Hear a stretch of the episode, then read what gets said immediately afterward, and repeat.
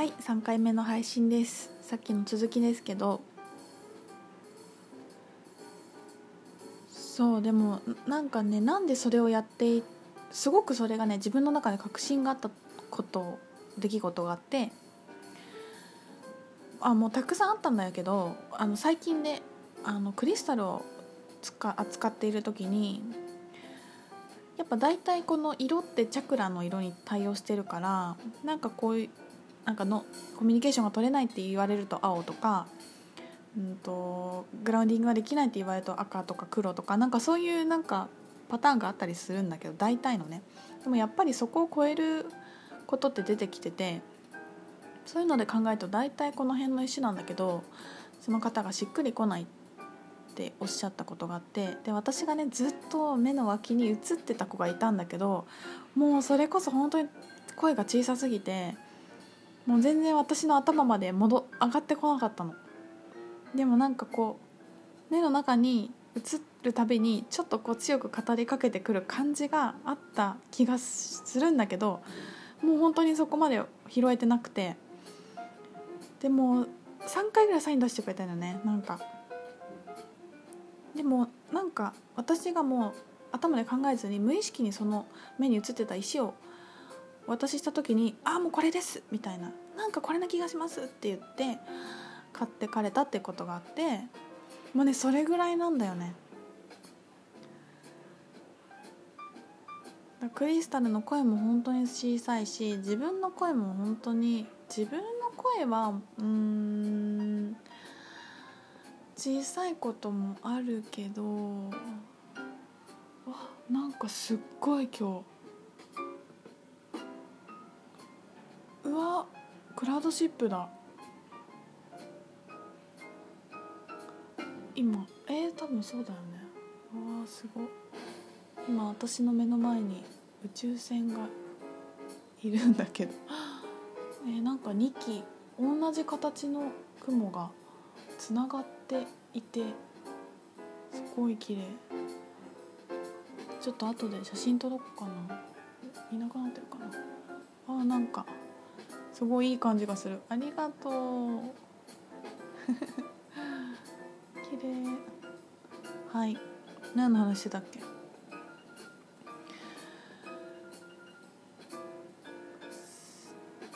ラジオって一人で喋ってるとさ戻ってこれなくなっちゃうのよね。何の？みんな教えて。何の話してたっけ？そうそう小さいんだよね。声が小さいの。魂の声は小さいのです。だからリーディングとかしてると特に本当にちょっと一瞬頭をよぎったこと。でも思考で打ち消しちゃったりとか。なんかそれ思ったんだけど言わなかったとか。なんかでもそれもね本当自分やっていって練習していってこれのことなんだなって分かってくるんだけど、まあ、でもそこってなんかこう思考通らないところなんだよね。本当やっていくと分か分か分かる。けどちょっとそのそういう風に感じる人がいたらそう思ってみてください。だから本当気のせいでもいいしそれがまず間違っちゃいけないとか本当のことって思うから行動に出せないからどっちでもいいじゃん。自分でこのキャッチしてこういう風に一瞬すごいちょびっと思った気がする。じゃあ確かめてみようこれを。っていう感じでなんか研究してみたらいいと思うんだよね。でそこに別にその時は間違いだって思感じたとしてもさ後々理由が分かるとか何年後に理由が分かるみたいなこともたくさんあるしね。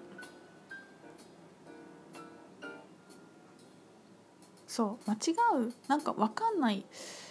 そこその時も話したけど分からないっていうのは間違えちゃいけないと思うから分かんないって思うんだよね。ななんか分かんないなんていうのかな。どっちでもいいか。こんななんていうの？そう。誰かこの問題分かりますかって言われて間違えちゃいけないって思うから分かりませんって言うじゃない？別に間違ってもいいしなんかそれが笑いを取るぐらいの感じで思ってたら適当に言ったらええやんみたいな。適当も適当じゃなかったりするからね。やっぱ自分の中にないもの口から出てこないので。なんか試しに行ってみる試しにやってみるっていうのはすごいいいしなんか未知な自分の領域に行ける方法だと思うんだよね。こういう話もちょっと次の講座でも話したいなこれは特に。特訓講座で言わ聞きたい内容だよねこれね 話そうかなと思ってます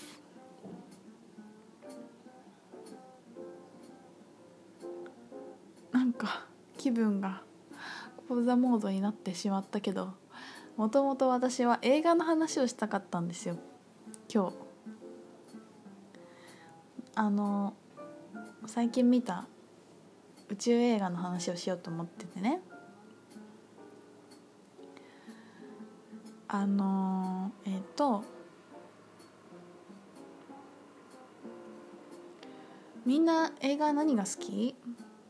なんか私本当にこの宇宙研究所始めてから好きな映画がすごく変わったんですよ。でもねあんまりじっとしてられないタイプなので映画をいっぱい見るタイプではないんだけどなんか昔はもうなんかすごい人間のドロッとしたやつばっかり見てたんですね。でなんでかっていうと私の映画を見たいって思う基準がなんか自分の現実にに対してリアルじゃないと面白くないって思ってて。そのドロドロして人間のこう大変でヒューマンドラマが現実だと思ってたからすごく面白いと思ってたの。なんか中島哲也とかななんかそなんかわかる？そういう感じ。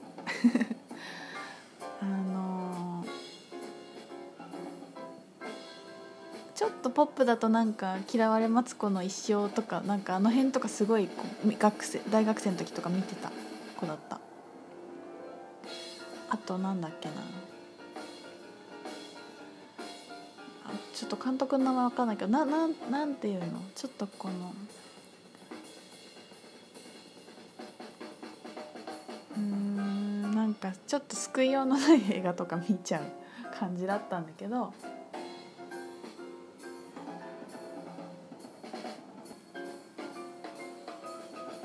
別にそれを見ていい気分になるかっていうと別にそうでもないんだけどなんか「はあ重かった」みたいな感じで毎回帰るんだけどね。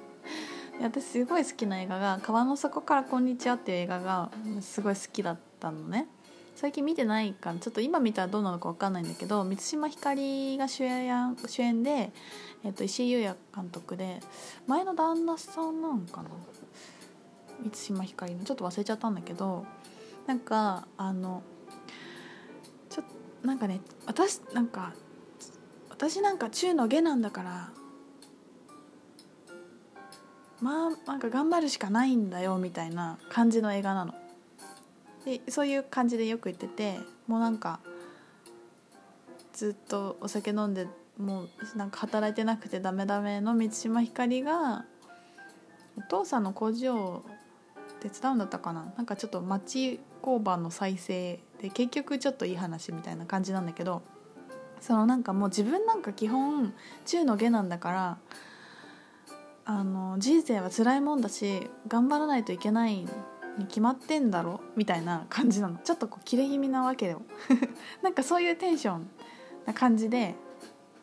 でも頑張るとちょっといいことあるみたいな、まあ、人生悪くないんじゃない？みたいななんかそういうちょっとさ車に構えた感じの映画だったし自分もそう結構思ってて才能ないやつは頑張らないといけないんだからお前頑張れよみたいなことをすごい自分によく言ってたの。でもさ始めたらさなんかそれがすごいそれこそが一番のドラマで幻想でと全くリアルがないってことが分かってたわけよねそれが本当に現実だと思ってたけど全然現実じゃなかったすっごい妄想となんか被害妄想と勘違いとなんかこう言ったら傲慢さもあるよねなんか自分しか自分一人生きてると思ってるっていうかさなんかそういう、まあ、そういうなんか人間というか地球の面白さでもあるんだけどなんか違ったわみたいなって思ったら見る映画が急にめっちゃファンタジーになりまして で私よく言ってるけど「ドクター・ストレンジ」がすごい好きなんだよね。とかで最近ちょっとそういう宇宙友達に教えてもらったのが「えーと、ファンタスティック・ビートで」見たのこの間。今なんか2を映画でやってるのかな。あの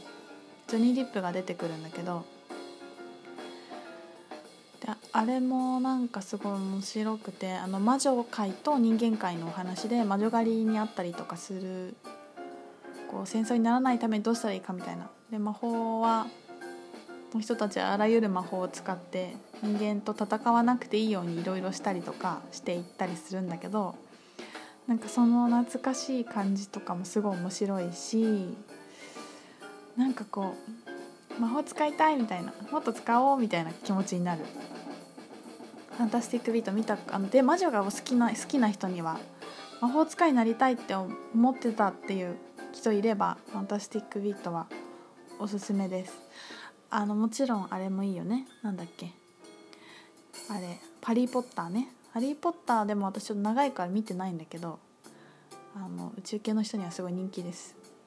スター・ウォーズ系が好きって人もいるけどなんか私絶対見なかったの。そういうファンタジーとか SF のやつとか。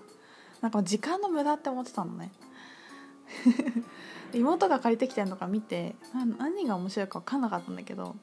なんかこっちがすごくリアルに思えすぎて今すごい面白いんだよね。で最近見たのは最近見た話を次の回で話します。はい。次に続きます。